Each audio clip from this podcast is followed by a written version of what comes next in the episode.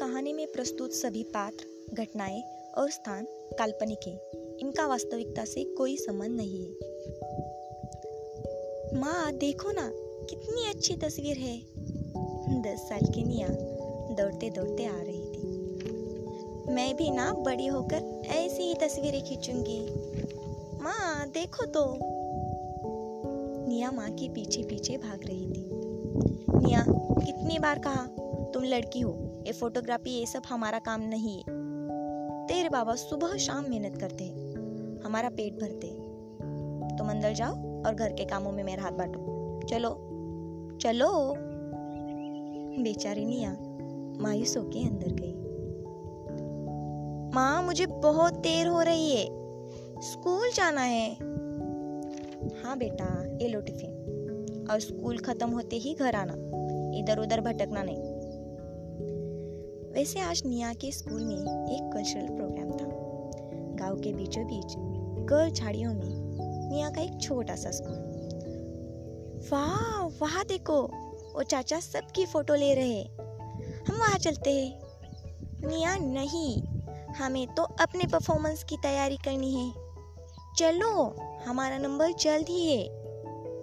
निया की दोस्त पलक बोली, निया को तो फोटोग्राफी में ही इंटरेस्ट था।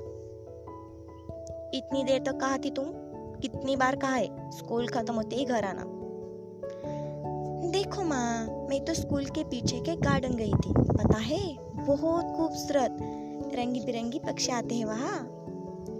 अगर मेरे पास भी उस चाचा के जैसा कैमरा होता तो। निया सुनो, सुनीता चाची के बेटी की शादी है। आज थोड़ी जल्दी आओ। हमें वहाँ जाना है। लेकिन माँ, जाना ज़रूरी है क्या?